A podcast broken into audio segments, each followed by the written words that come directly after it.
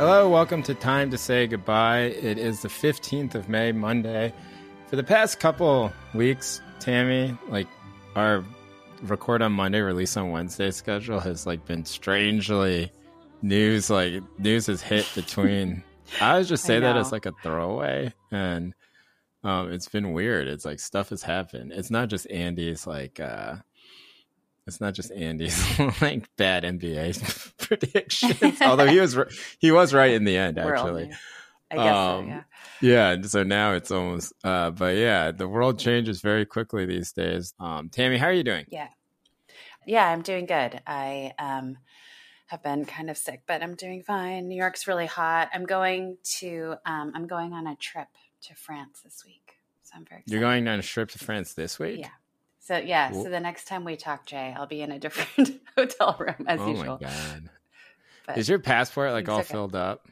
I had to get a different one. Did you have to get one? Are you, like, one of those additional pages person where you have additional pages stapled in? That's my goal, Jay, but no, not yet. I feel like they kind of stopped doing the old school stamps in a lot of places. They just do some, like, digital stuff. Anyway.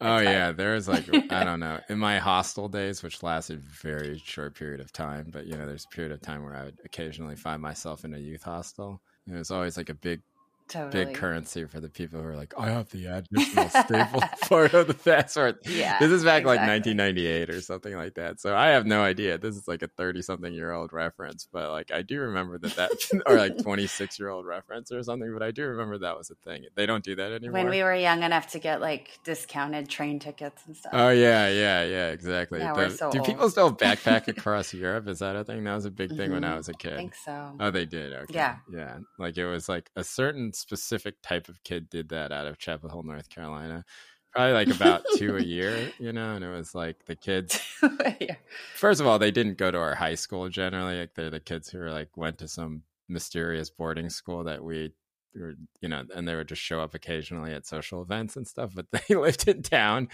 and then they would be the ones that, or they went to Friend's School, which was a Quaker school in Chapel Hill. Quakers. Yeah. These are like the gap year kids. Yeah. I feel like there was always this very sophisticated group of them. Right. They're blind. Like they had like parents allowed them to do stuff like this. Right. They had a worldliness that like was totally foreign to me and my like nerdy friends, you know, most of whom were Jewish, right? Like that there was like this kind of like kids who went to Friend's School and they're much cooler than us. That's the only thing that we knew, you know, and they all ended up at like Oberlin or Brown or something like that. And they just seemed like they understood the world. They went backpacking in Europe. Whereas if I had asked my parents about it, they'd be like, backpacking in what? You know, and I'd be like, I don't know. We're going to go across Europe.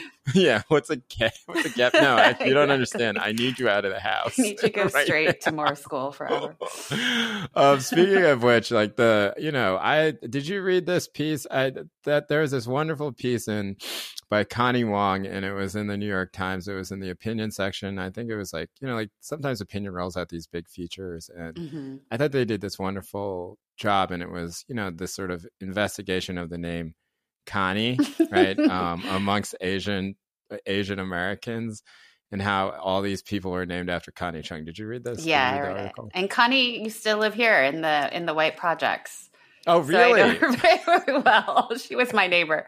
Oh, really? So you know her. What's she like? I know Connie very well. Cool. Yeah, she's great. She used to be an editor at Refinery29, so she's also very good at fashion and clothes. But yeah, I thought this piece was very fun, and it seems like it's a part of her book that's forthcoming. Right. Yeah, this was very funny to me because I then started counting like Chinese and Korean Connies in my life, and there are definitely a lot of them. Really? Yeah. How many did you get to? I got to 4.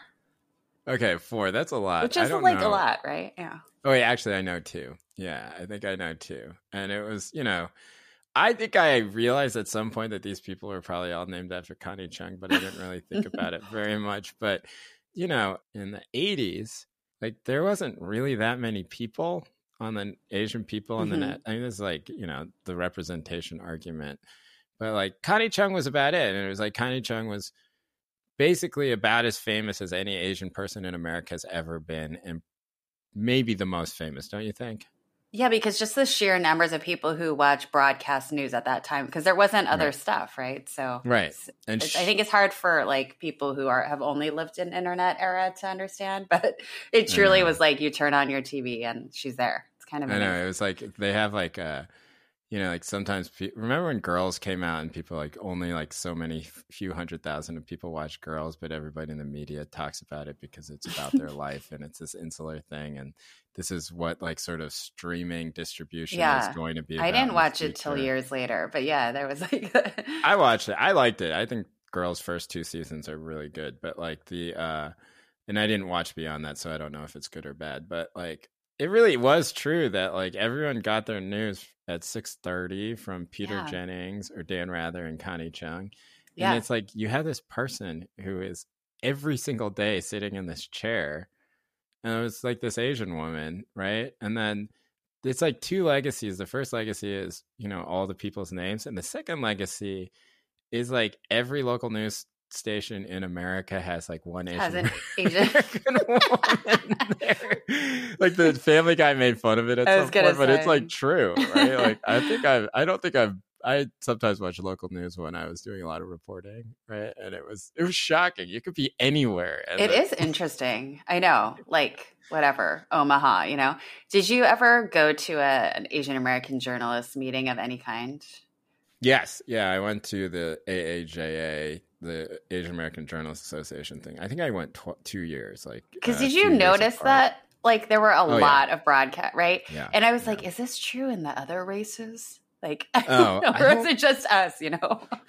Yeah, it's interesting because there's no male corollary, right? Like, it's like, and not I think for lack of trying, but it is something strange for like Asian women and broadcast news is like everywhere, all across the board, top to bottom.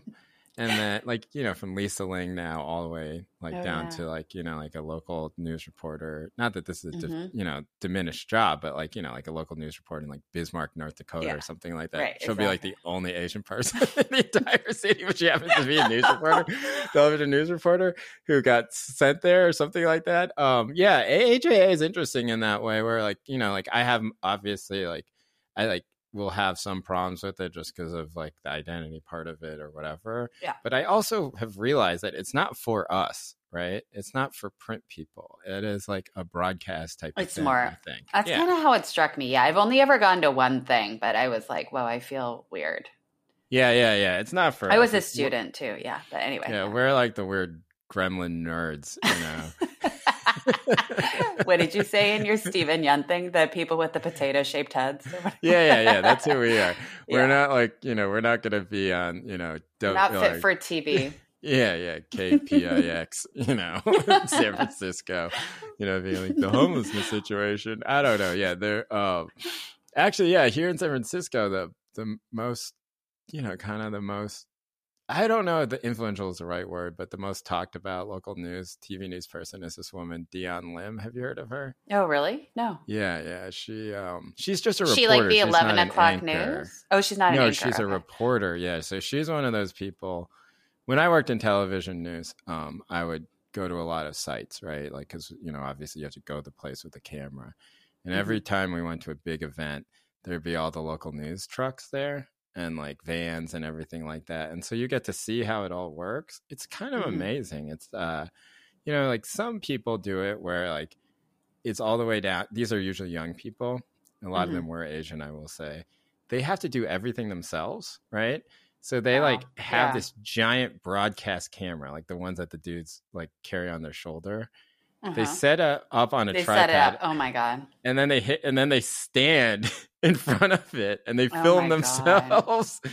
And then they go out to their car, and they pull out their laptop, and they write the copy for the web thing. You know, so I like befriended one of them at one of these things. It was an Asian dude, and I was like, bro, like, how are you doing this? And he's like, and he was driving his own like Toyota Camry around doing all of this. And I was like, how do you do this, dude? And he was like, I don't know. It's good. You know, like, it's not that bad. That's like, it looks that bad. Like, you have to carry this fucking camera in your car to shoot yourself, and you have to do all this sort of stuff. You have to run your own sound, everything like that, to do like a live hit outside of like the courtroom where like, you know, such and such is happening. So there's that. And then there's like, that's people. So nuts. Yeah. There's all these people who ride around in vans with like three people. So it's like the reporter or whatever. And they're always on the phone with production, and production will be like, you know, the ASP, we don't have anything for 5:30. The ASPCA is doing like a free kitten giveaway. Why don't you go down there? And then they'll drive down there and they'll like do a story on the fly. Those people, I kind of felt jealous about. It seemed like a great time, you know, where you're just really, like, yeah, you're just like chilling. Man. If you like the other people in the van, like it seems like it would be fun. I look at those people and I'm like, what do I even do? They're like. Scrambling, hustling like all day long, you know? Yeah, exactly. It's so impressive. And it's getting harder and harder because all these news agencies obviously are being bought up by private equity, like giant and consolidated, and their budgets are being slashed, and staff is being slashed. And so then one person has to do like four stories or something. That is so wild. Yeah. And then they have to like do social copy for it and everything like that.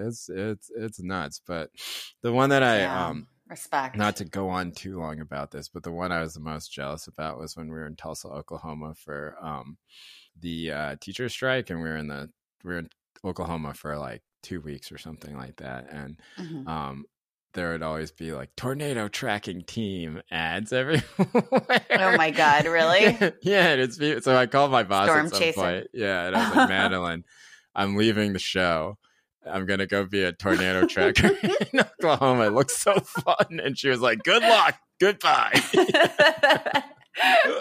Did you ever see that Jake Gyllenhaal movie, Nightcrawler? Yeah. It's like, yeah, I feel like it's that energy, but obviously less creepy. Yeah. I had to go to a court hearing for work today, and there were three guys, like what you were just describing, in the jury galley. Like, oh, I bet. Doing their thing. They had like the cell phone camera and then the big camera, you know. Right. I'm just like quietly scribbling in a corner in the back. Do you you respected the amount of work they have to do, right? If so much respect. Well, and I mean, I also, I don't know how, well, you've worked in so many media, but I don't know how to do anything else except like quietly scribble. And I feel like this encounter with your subject where like you are present with a giant camera first off instead of just a quiet notepad and nothing is like, I just respect those journalists so much because the level they have to of trust they have to get past all that equipment is like massive. Cause I can just walk in and just be like, oh, like don't pay attention to me, you know, and they're not threatened by a notepad. No. I mean, cinema verite, the idea of it in documentary is, you know, it's tough. And you have a whole gamut of people who are like, we embed with like the family. They always say the word embed. And I'm just like, listen, let's settle down. It's like war. Bit, you know? Yeah. You're making a documentary about like carnies. Actually, that would be real embedding. Like you're making it. You know, you're making a documentary about like about a book editor or something. Youth sports, like we're not. Let's calm down a little bit, you know. But they, so they say, oh yeah, after like 2 months of us not there with the cameras, they forget the cameras are there. And I'm like, no, I don't think they do. No way. Dude. How is that possible? Yeah. We did a lot of that type of shooting for the 2.5 years that I was at Vice, RIP to Vice. Yeah, I saw that. My God. And it never felt at any point that anybody who was in that room was not fully aware that the cameras were there and that that everything was kind of like, you know, geared towards that it wasn't a production. And, you know, we didn't do the stuff that people do, to be fair. So maybe it works at some point, but it's just very hard for me to believe. I think you can get closer to it than some others, but yeah, it's a little bit strange. And then the weirdest part is like of all of this, and going back to Connie Chung, it's like, I'm always interested in these people who are before the narrative starts around them. So like Connie Chung is definitely one of them, right? Like Connie Chung was kind of like an Asian American on television. It was super weird, but I don't feel like there's a ton of conversation about Connie Chung. And what I actually the thing that I really tried to impress in the film that I made, and I think that what this piece did too, is like these people were like so much more famous than like all the people who do get credit for a lot of representation stuff, gotcha. You know, and but they just didn't talk about it. Yeah. And the reason why they didn't talk about it wasn't because they didn't think about it being weird, you know, it's because like they were so famous that they couldn't really talk about it. You know? They jumped the shark in their own lives. Like, yeah. Well, right, I thought it was so weird in the piece how she was like, I can't believe this is happening, that people would actually know. And I was like, really? Is this the first time you've heard about this? Like, I kind of didn't believe her. Oh, I believe her. But you believe her. Yeah, because I've had some interactions. I've had some interactions with her. And let me first say, I'm massive Connie Chung fan. You know, like Connie, if you're listening. I just feel like I just like, you know, there's like Susan Waldman is another person. You know, Susan Waldman is much more controversial, I think, than Connie Chung in some ways. Susan Waldman has been for the past 25 years the radio voice of the New York Yankees, right? And she has this totally interesting past where she was a Broadway singer and she like starred in Man of La Mancha and all this sort of stuff. And then she had this like relationship with George Steinbrenner. And she became WFAN's kind of Yankee reporter. And amazing. The shit that she got from dudes, because she was like such an outlier at that time for being a woman in this position, was ridiculous, you know? And then for 25 years, she's been that, like, it's so strange that the biggest baseball team in the country, their radio color announcer has been a woman for the past like 30 years, 25, 30 years, right? And no one gives her credit for any of this pioneer stuff. I've never heard of her. Yeah. So have you talked to her? She sounds amazing. Well, I wanted to make a documentary about her and her last year, you know, which I still might do because she's still the color announcer. But I've been thinking about it. Lindsay Adler, who's a writer with The Athletic, wrote a great piece about her a couple years ago with the same kind of angle, being like, why is this not the pioneer of pioneers? And I'm just like, thank you. Yeah.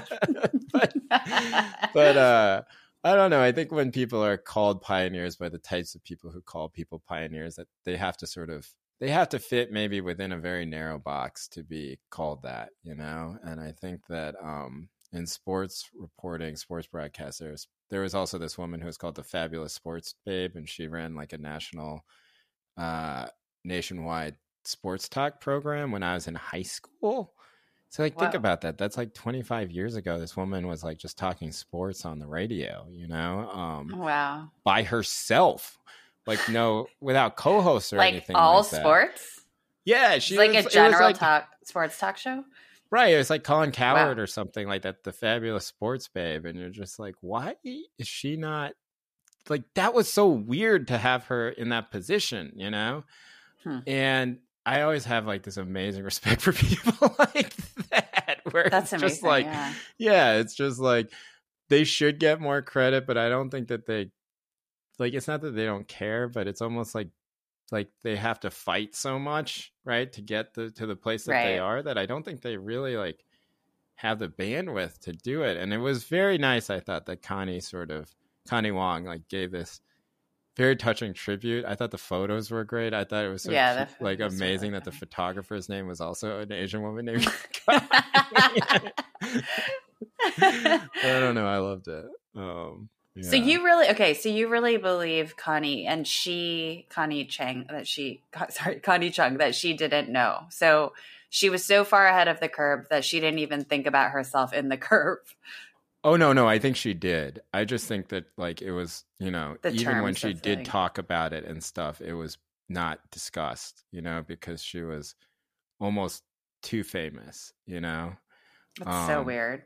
Yeah, it's a very, very strange, I don't know. What a strange life, you know, like what kind of like a remarkable life. And, you know, I don't know. I felt happy reading it, which is rare. You know, usually I just read through gritted teeth. I think I mentioned this to you, but also Connie Chung and Maury Povich support this. They fund this newspaper in Montana that's very, very important, because that area is basically a news desert. It's called the Flathead Beacon, and it's an excellent newspaper. Oh, Cool. Yeah. So, for those who don't know, they've had a house there, and they have invested in the news economy. So that's very cool, I think. Oh, that's cool. Yeah, they've been married forever. For those who don't know, Connie Chung and Margaret. It's just, I don't know. It's Jay, you're like low key the most mega fan. Oh my god, yeah, it's like low key the most fascinating person in America to me, and the most like. I don't know.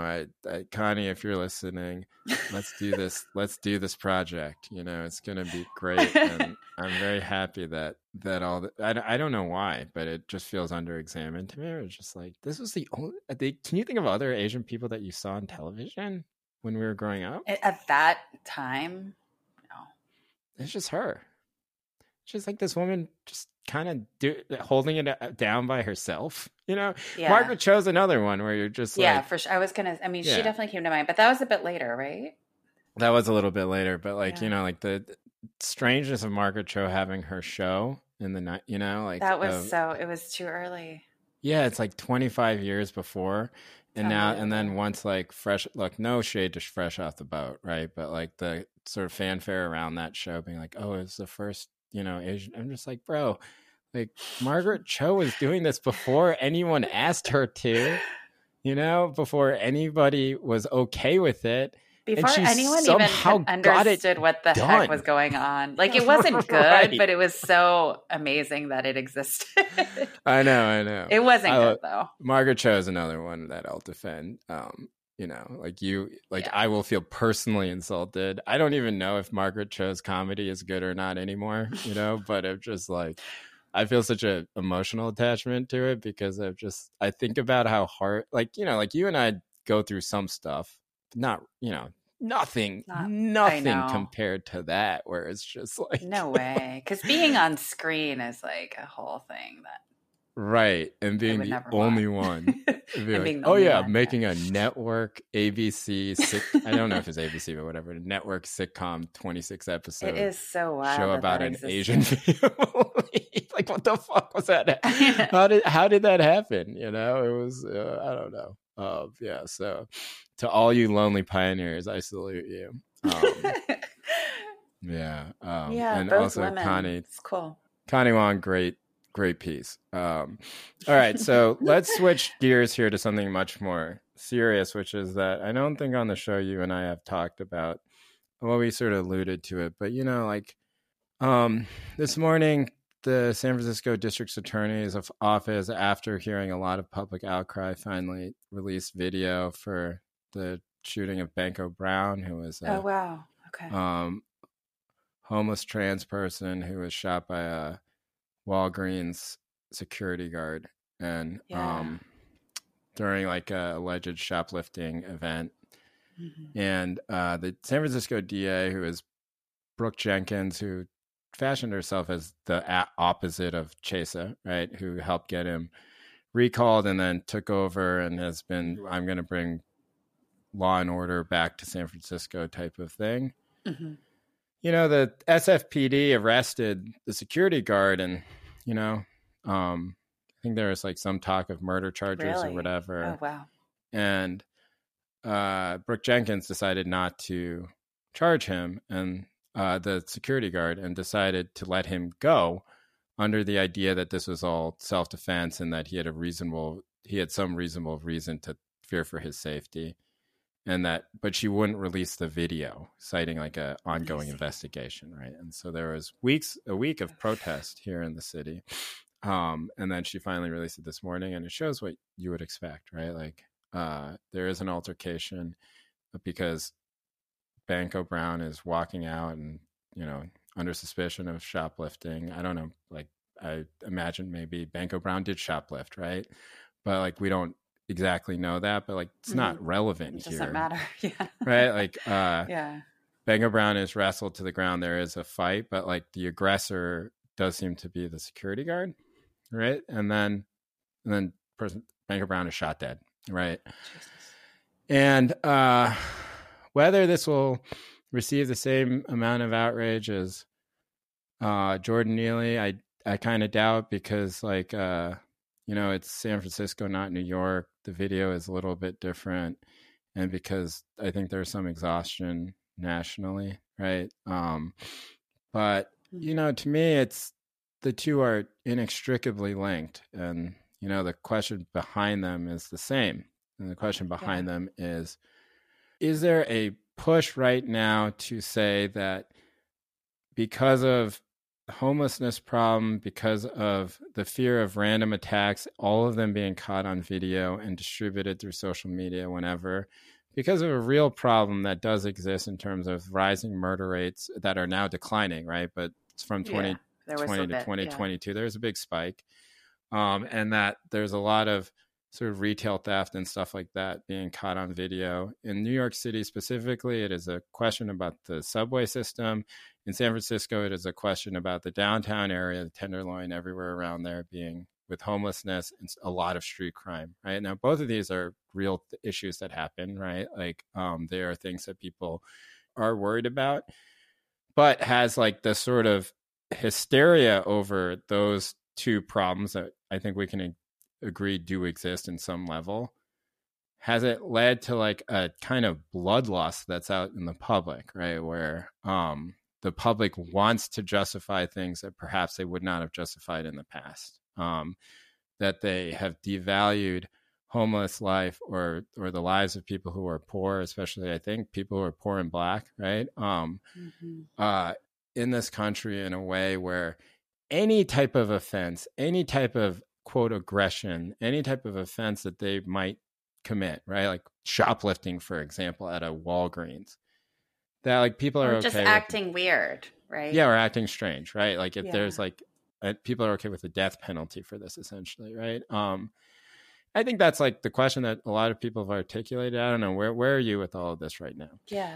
Well, it sounded like to me you were like kind of maybe making that argument yourself. I mean, I certainly feel like over the last couple of years, but particularly like the last year in New York, just even conversations with liberal friends and colleagues and just people, I think, and also through the process of reporting have revealed like very, very ugly feelings that people have towards poor people. And that this encounter with the sight of misery on the streets and in our public transit really does something to people. Like it offends them in some particular way, even when they're not really receiving anything except that visual. I don't want to say that there's never a situation where somebody who's troubled on the train doesn't like throw garbage or, you know, smoke or piss or I've seen a lot of stuff also in the last couple of years, but I've never felt like endangered. And I don't know if these people that I'm talking to also feel endangered or whether it's just something where it's like almost this grotesque, like it's grotesque to them, you know? So I think I have been processing that, and I think what someone in our Discord also called a sort of like fascist reaction towards homeless people in the wake of the killing of Jordan Neely. What do you think? Right. Because it's so intense on the West Coast also. I feel like my Seattle experience and my New York experience are very different. Right. Seattle is similar to San Francisco at this point. Portland for sure, you know. Portland, yes. And I mean, I don't know why I'm saying Portland is worse in that than Seattle, because Seattle's really bad. I think Portland's worse based on my reporting. Okay, I think you're right. You mean the anger about it? Yeah. Yes. Yeah. I think part of that is because people in Portland feel a type of strange not strange, but in some ways it might even be good, but they feel a civic ownership over the city that, you know, and a lot of them are from there in ways that like maybe they're not in Seattle, right? And that, and also I think maybe the homelessness problem might be worse. You know, like it might be a combination. I think it's like concentrated. It's like a topography thing too. Yeah. Right. That's the issue in San Francisco too, which is like San Francisco has this unfortunate thing that is true of it, which is that like are now like, is anyone going to walk through the Tenderloin without being shocked who has never been there before? No. Everyone who walks through the Tenderloin who is a compassionate person who is used to its type of living standard in America, who walks through the Tenderloin and sees the homeless encampments is going to be shocked, right? Like it's not like there's no reason to sanitize it. It's shocking for people to see. The issue with San Francisco, I think, at least in my opinion, is that all the tech industry is downtown, right? Mm-hmm. All the offices are downtown. All of the hotels are downtown, you know? And San Francisco is like has a small downtown area. And I think what it is that visitors to the city and people who are going to work at tech jobs, like they see this every day, right? And they see sort of the expansion of it through COVID, because homelessness expanded during COVID, because I think we talked about it last week, because of the shelter system, everything like that. And, you know, like they feel upset about it in this way that like we can judge them for, but I understand why they are upset, even if I completely disagree with the way in which that being upset expresses itself at times, right? There are people who see that every day and do think like, why don't we have services for these people? What is this wealth inequality in this country? But like I don't think the right response to it is to just be like, oh, get tough. You know, that's just life. Like this fucked up way to think about it. Like these people are dying in the streets, you know? So I just have a question about the Tenderloin, because I think the last time I was there was like 15 years ago, and I think I was reporting on harm reduction, and that was always an area that had concentrated poverty, drug use, and services related to that. So how different is it from that time to this time? And like, why is it, I guess, so shocking, given that that always was an area that people like segmented in their minds as like, that's that area? Well, I think there's two things. The first is that the Tenderloin always was like that, but there was multiple single resident occupancy hotels or SRO hotels there that a lot of people lived in, right? And so the street homelessness, which is, you know, people in tents or wherever, maybe wasn't as intense, but it is qualitatively worse. Like I lived in the Bay Area from 2004 to 2011.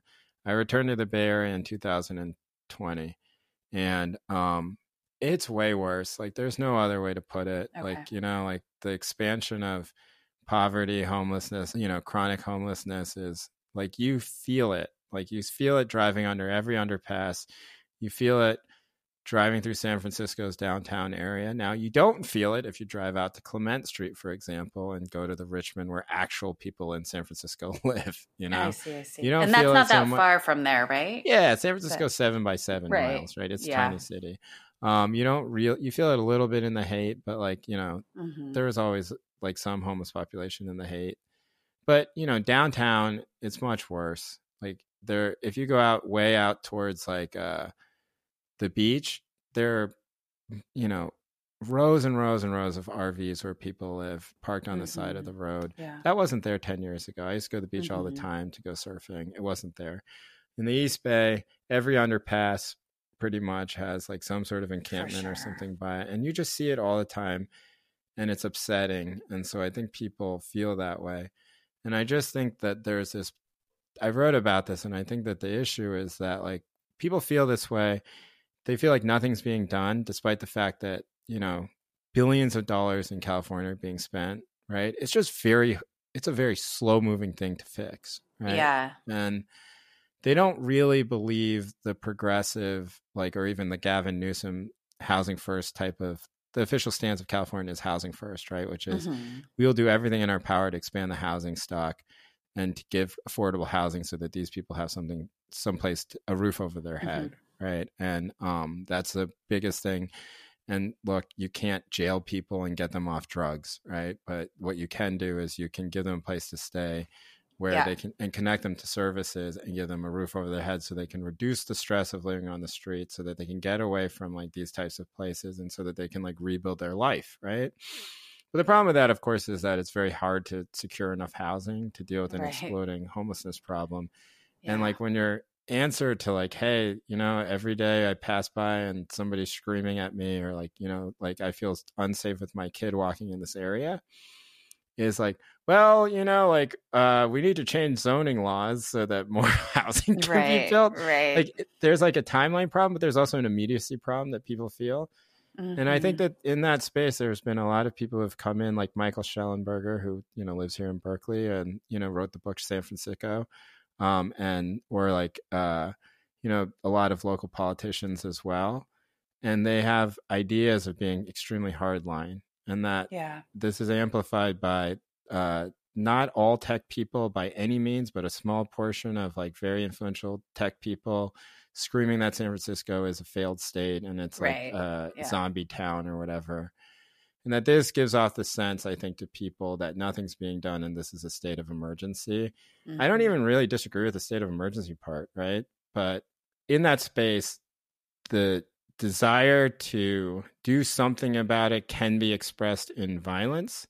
Mm-hmm. And it is increasingly being expressed in violence. Like, there is a video of, and this one like really broke my heart. It's like this woman is sitting on in front of a art gallery, and the guy who owns the art gallery is spraying her with a hose. Did you see this? No. Like, he just keeps spraying her with a hose, Jesus, and she's like cowering. God. And like you read all the comments. I know this isn't real life, but like you read all the comments and it's just all defense of this guy. Every time I write about homelessness in San Francisco, it's just like mm-hmm. this flood of people being like, do you even live there? Do you know how bad it is? Mm. Now, like, you know, some of these are just idiots who pay for Twitter or whatever, right? Sure. But a lot of those people do live in San Francisco, you know? Mm-hmm. And so, like, I just think that there's an emerging hard line, and it expresses itself online. But I will say, I will stop short of saying that this is a majority of people in the city of San Francisco, you know? I don't think it is. Like, I just think that it's a growing faction of people, and that all those people happen to be online, you know? Mm-hmm. But the ugliness of it, and the ugliness of the conversation around Jordan Neely is just like, I don't know, it like took me to an extremely dark place. I think, I mean, do you know if in the case of the person who was killed at Walgreens, there's also been this outpouring of support for the security guard? Because in New York, the defenses of the guy who killed him are just wild to me and astonishing. And I think like the news coverage too, where everyone's digging into every, you know, piece of trash that Jordan Neely ever threw on the ground. Right. I just don't really, it's very, very difficult to process. I mean, he did apparently punch a woman very seriously in the face, and like an older woman, and you know, and these are real things that, you know, I mean, obviously that is a very serious offense, but the tone and the as you said, like I think the bloodlust and kind of going after him to try to like justify and cleanse the hands of this Marine who killed him is just it's like pretty extraordinary. I didn't expect it. They're trying to turn it into Batman, right? Like mm-hmm. they want to turn all these things into Batman, and they want to turn all these cities into Gotham City. Mm-hmm. And they want the idea, they want this fantasy, which I don't think meant the 99% of these people will ever act upon, that, hey, the way to get rid of this homeless problem, if you think of them all as junkies, you think of them all as like crazy people who refuse help, if you think of them all as people who are contacted for services all the time but refuse to go into shelter or whatever, which, you know, some of the chronic population, that's true, you know? Yeah. That, like, the only way that you can protect the city and let people walk safely is to enact violence against them. That is a very comic book type of fantasy. And I think online, at least, that's what we're seeing is, and especially with Jordan Neely, you know, like, mm-hmm. I just think that it's like this fantasy that like we can do something about it, you know, and this is the only thing that we can do, and we should do it, right? And that I don't think the majority of people feel that way, but man, it's like you can tell, you can see the GOP salivating over this. Like Ron DeSantis basically was like, give this guy a medal, right? Gosh. And I think that what they're banking on is the same thing that the GOP banks on all the time now, which is the idea that they feel like the majority of the public probably agrees that, you know, this guy did nothing wrong, right? And that this was feels like a Kyle Rittenhouse thing to me. Right, you know? Right. Same playbook. Vibes, probably the same community. Right. I'm curious though. So I feel like in the piece that you wrote about this, I was really struck by this argument you were making around like the ill fit between kind of the solutions we know are good and real, the timeline for those versus like what we need. And I'm wondering like is there something we can kind of do in the interim? Because I mean, I think like the housing first model, I generally agree with it. I think it's proven to work when it does work, but also like people have the right to be where they want to be. Shelters, even when there are spots open, are like very coercive spaces that can often be prison-like and like very dangerous. And there are reasons a lot of times why people would rather live in a tent or floating from place to place than going into a shelter, even if there is a spot, which increasingly there are no spots. And in New York, there's this whole thing, which we can't even really get into in this conversation about the migrants right, coming and taking those spots, right? So it's like, exactly. So it's monstrous. Kind of pitting the immigrants against like the quote unquote native homeless populations. But, you know, I think like a lot of cities are really struggling with this thing of like, even if you have outreach teams, even if you are offering this stuff, if somebody doesn't want to go, like they are adults and this is their city. And if they want to stay outside, like, shouldn't they be able to stay outside? Right. So, I mean, what do you do with that?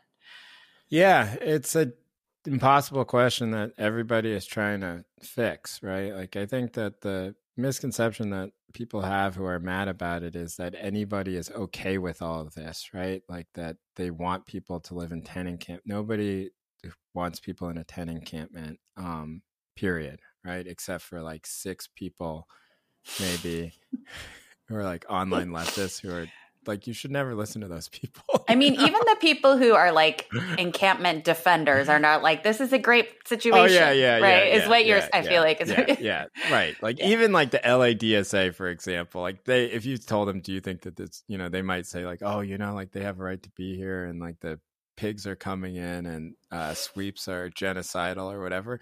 But if you're like, do you think this person should be in an apartment? They'll all say yes, you know, like, right. Except for like maybe three people who are like, you know, don't listen to those people.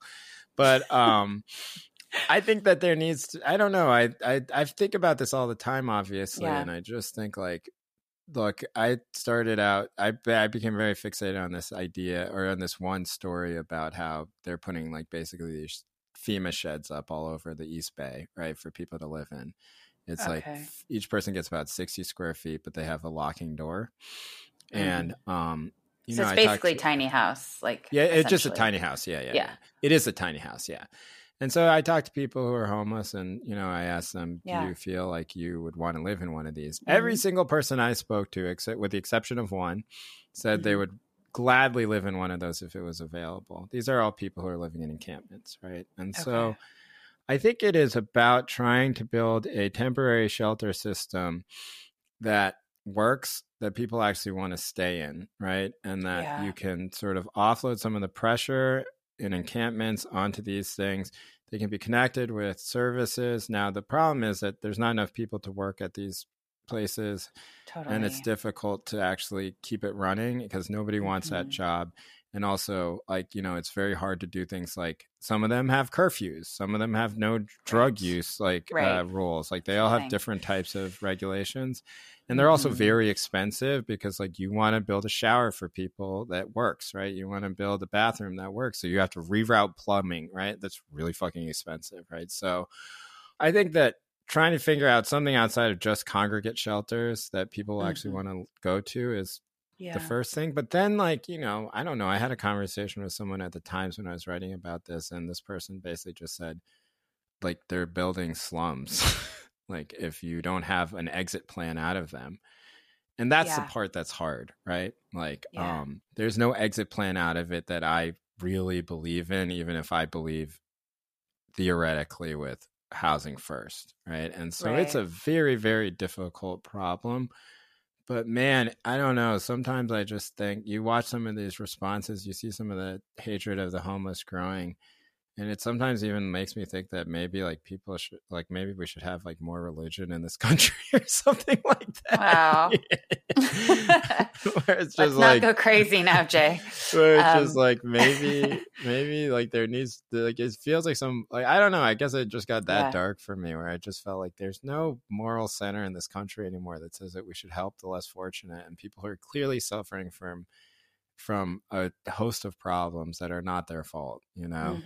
And it just seems to be eroding in the big cities right now. And I don't know, I try not to catastrophize. Like that's sort of my thing. You know, I just say like, I don't know, probably doesn't matter, but this past 2 weeks have been just brutal. Now, I agree with you that the Banko Brown thing, I have not seen the same defense because the guy just shot Banko Brown, you know?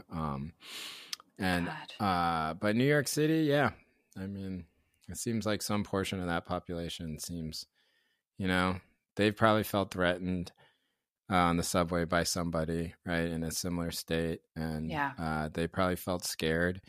And I don't believe in judging people for feeling scared in those situations, because, you know, it is like just having tough skin towards somebody suffering like that, I don't think is a virtue. And also people respond to things like that differently. But one would hope that, you know, the end response would not be, okay, so it's okay to kill them, you know? But right. I don't know. It seems like some people are concluding that way. So I don't know. I've been rethinking some of my priors on this. Yeah. Oh, man. No, I mean, yeah. I think, yeah, no, I appreciate that. And I think, like, my first, like, bad thought is, like, we need to have more fights at dinner parties and in social situations where people start talking about this. And, like, I'm sure I've been in some situations where I just kind of let it go. Like, oh, that person's being a dick. Too. But yeah. I think, like, I'm just going to start fighting it out with people because it's just so ugly. And I think a very sort of, like, casual dismissiveness of these people as people, like, is now leading to this. Right. And that's the fear. It's like, look, you don't have to quote a Gombin or whatever like that to figure out what's might happen, right? Which is like you have a dehumanization of an entire group of people. The ACLU did this thing a couple years back where the ACLU of Southern California tried to move to have homelessness like come up almost as like an identity category that would be protected by law. Protected class? Wow. Yeah, protected class. And I was like, it's like my first response was like, yeah, I don't know. And so I talked to the person who was behind it, who was somebody I actually really respect. And her explanation I thought was pretty good, which was just like, legally, you kind of do need to do this because municipalities are going to move and you have to like be able to protect a group of people if they actually are a group of people. But I also think from like a standpoint at some level, like you should think of the homelessness as a protected population in some ways, because if you just think of them, like that's how a lot of these narratives come in about, you know, oh, none of them are from in-state anyway, right? Right, they're all exactly, from outside. They're all drug addicts. All of them refuse care. None of them will ever go into any type of housing if you provide for them. They'll be back out on the street because they want to be closer to the meth, right, or to the fentanyl or whatever.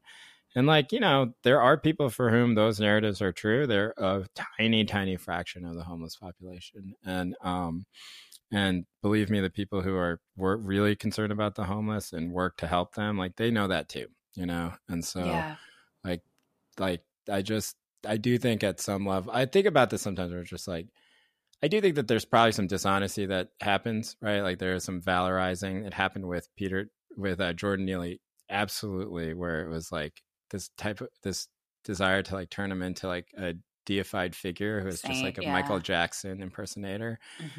And like that stuff sucks, you know, for reasons that everybody has pointed out, I think already, like online, which is like you're denying the problem, you know, and you're denying this person like the problems that they are going through. Right. And then the second, all the right has to do is point out that those things aren't true, you know, right. that they did this, and this. And then what do you do? Then you're stuck, you know, like you're kind of stuck, right? Like you just have to deny more. But, you know, I actually think that the contribution of that type of thing to the actual feeling of the homelessness and the discourse of the homelessness, if you call it like message control amongst progressives about homelessness, it's like 5% of the problem right now. You know, the problem is actually on the streets and people's response to what's on the street. And I don't know what to do in the short term. It's not my job to come up with solutions. I know. Asking you as a journalist. I'm not a solutions journalist. Oh, man. One thing I was thinking about is I think we've both seen and most people understand that there has been these increases in suffering through the course of the pandemic. And it speaks so much to, I think, the fraying of all of these different social ties that people had. So like, because I was thinking about how, because I think of the infusion of the social programs, theoretically, there shouldn't be as many people just called out on the street. Right. So like, theoretically, those people should have had enough connectedness to social infrastructure, to other people where they could have gotten some of those benefits. Yes, there's not enough housing, but perhaps they would have been at a less precarious level of homelessness. So like couch surfing, crashing with people, you know what I mean? But all of that seems to that it's like that, almost like that layer is gone, you know, so that people are kind of slipping from something stable to something like very, very dangerous right away. And I mean, I don't know, maybe that kind of actually gets to like your religion point where it's just like, what is going on with people where we're just kind of not taking care of each other right now. Right. It really freaks me out. It's like the world feels much harder than like a harder edge to it than it did. It really does. And I don't think about it except in these terms, right? Like, you know, people think about it in terms of what politicians say or political theater or something. It's like easy for me to ignore that, but it's just a little bit harder when like somebody misses, gets evicted, and then lives in their car for a while, and then you see a very rapid decline. You know, and it's like the desire for a solution is basically like, look, I don't know what the solution would be. I don't agree with like compelled court ordered institutionalization or like, you know, like conservatorships or whatever. But like, I don't know. It's like, are there ways to do that in a way that is like compassionate? I don't personally think so, but I actually think for the people who argue for that type of system that like, it's better to take them as being people who are in some good faith, trying to help people. They just see a hopeless situation and to try and argue it on the merits than to like instantly say that these people are full of hate. But like, it's just like strange how many people are now actually full of hate who aren't even arguing that part of it, you know, who are just like basically arguing we need to like sweep these people out of the cities and put them in camps somewhere. Mm-hmm. That seems to be increasing too. So I don't know. It's something I also... I find more compassionate people in my daily conversation, but Tammy, a lot of people I've spoken to say what you say, which is that in their daily conversations, they found a real hardening around that too. Yeah. So I it might be a thing where I'm, you know, people know, maybe they know that I, you know, tend to write about this and they just don't want to express their true feelings about this with me in person.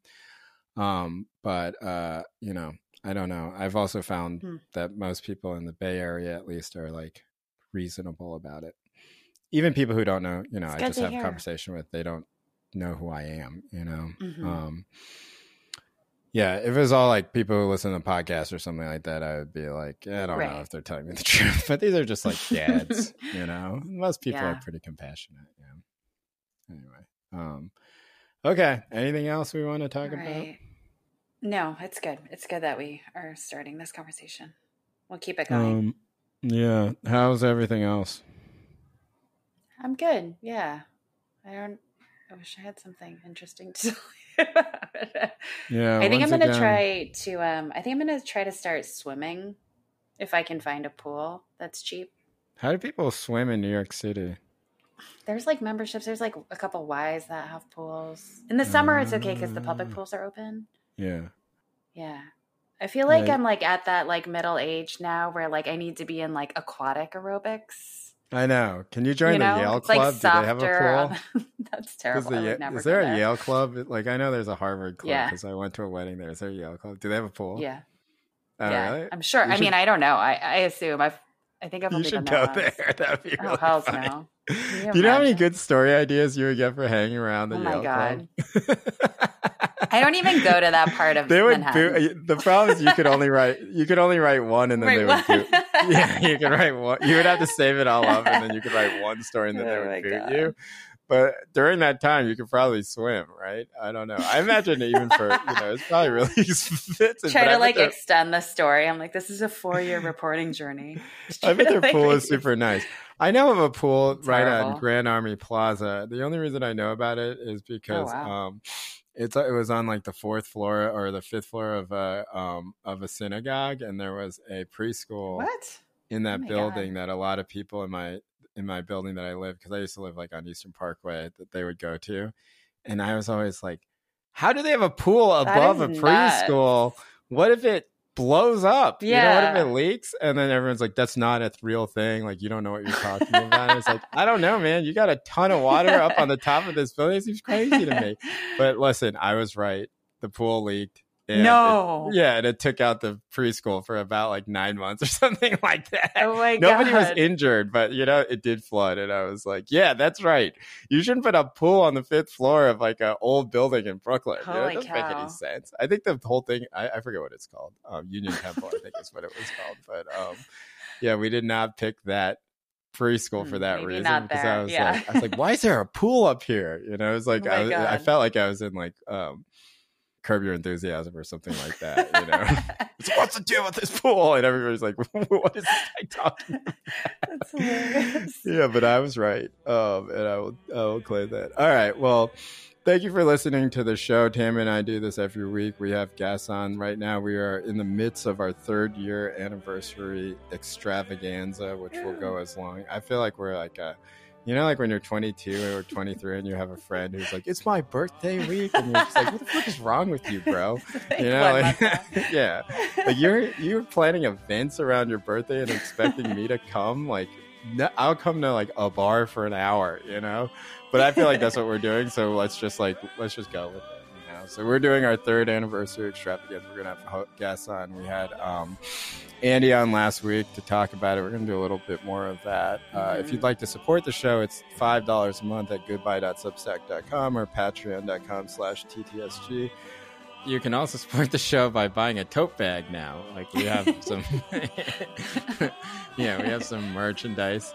You can buy one, have it shipped to you. And if you're coming to the picnic in New York City, you can just say, you can select ship to TTSG.